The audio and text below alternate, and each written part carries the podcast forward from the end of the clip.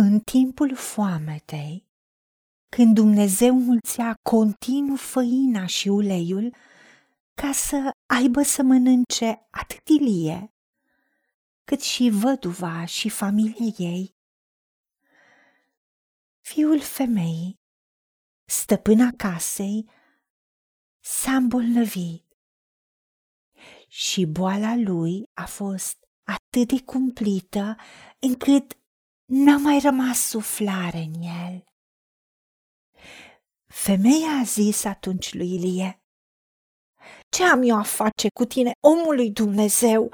Ai venit la mine doar ca să aduci aminte lui Dumnezeu de nelegiuirea mea și să-mi omori astfel fiul?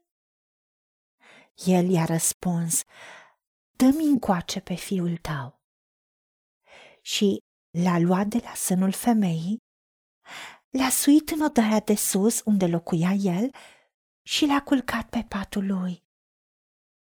Apoi a chemat pe Domnul și a zis, Doamne Dumnezeule, oare atât de mult să mâhnești Tu chiar pe văduva aceasta la care a fost primit ca oaspete încât să-i omori fiul?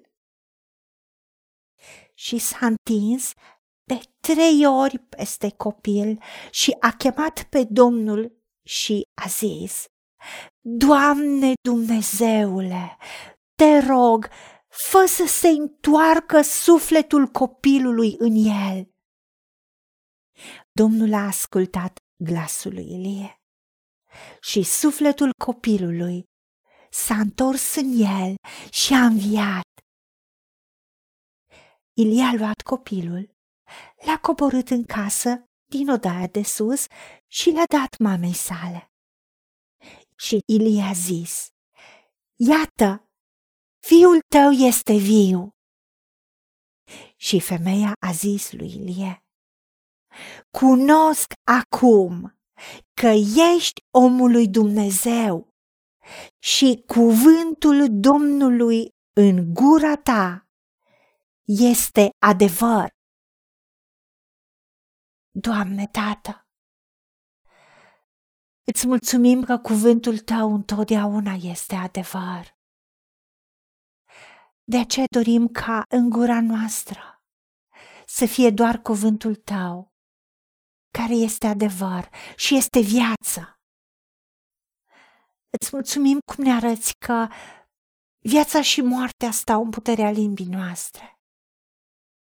Iar această văduvă a spus că mai avea doar un pumn de făină și un pic de ulei, din care gătea puțină mâncare ca să mănânce ea și fiul ei, apoi să moară. Da, i-a rostit moarte peste fiul ei. Tu ai spus că ai poruncit femeii văduve să-l hrănească pe Elie. Și tu ai lucrat în așa fel încât nu doar că l-ai dus pe Ilie în casa ei, ca Ilie însuși să fie hrănit pe perioada acelor ani de foamete. Dar acea femeie văduvă și fiul ei și chiar familia ei să trăiască.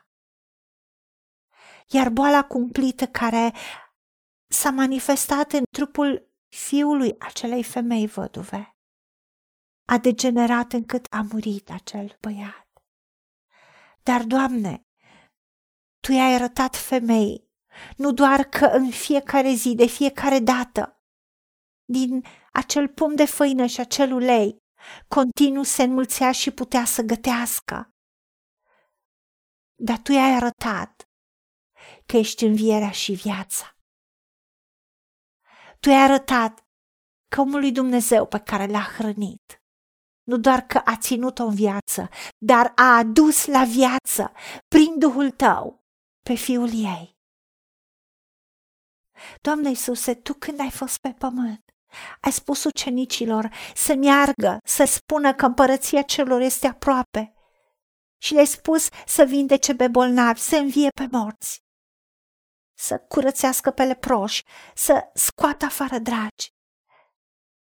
Dar în momentul în care Noi te-am primit în inima noastră ca Domn și Mântuitor. Duhul învierii a venit în viața noastră și tu locuiești în noi. Și împărăția lui Dumnezeu este înăuntru nostru. De aceea ajută-ne să rostim viață chiar și acolo unde nu mai este viață. Și să credem că viața ta este noi și poate aduce la viață orice organ care poate că este pe moarte sau ceva nu mai funcționează în organismul nostru deloc. Poate doctorii spun acel organ trebuie extirpat sau auzul nu mai este, văzul nu mai este. Ajută-ne să credem că Duhul Învierii poate să învie și să restaureze și să recreeze acele organe. Așa cum acel băiat a înviat din morți după ce întreg organism a încetat să existe. Toate organele au încetat să existe, creierul a încetat să existe, ca viață. Doamne, Ajută-ne să trăim viața pentru care a murit Isus Hristos și să credem că Isus Hristos este același ieri, azi și în veci. Și tu continui să faci miracole.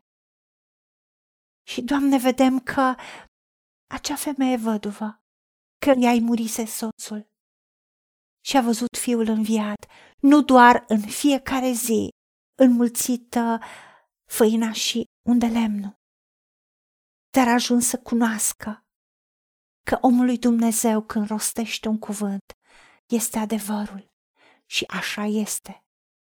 Ajută-ne ca în gura noastră să existe viață, să existe binecuvântare, care să aducă la viață, să aducă binecuvântarea în viețile și în casele oamenilor.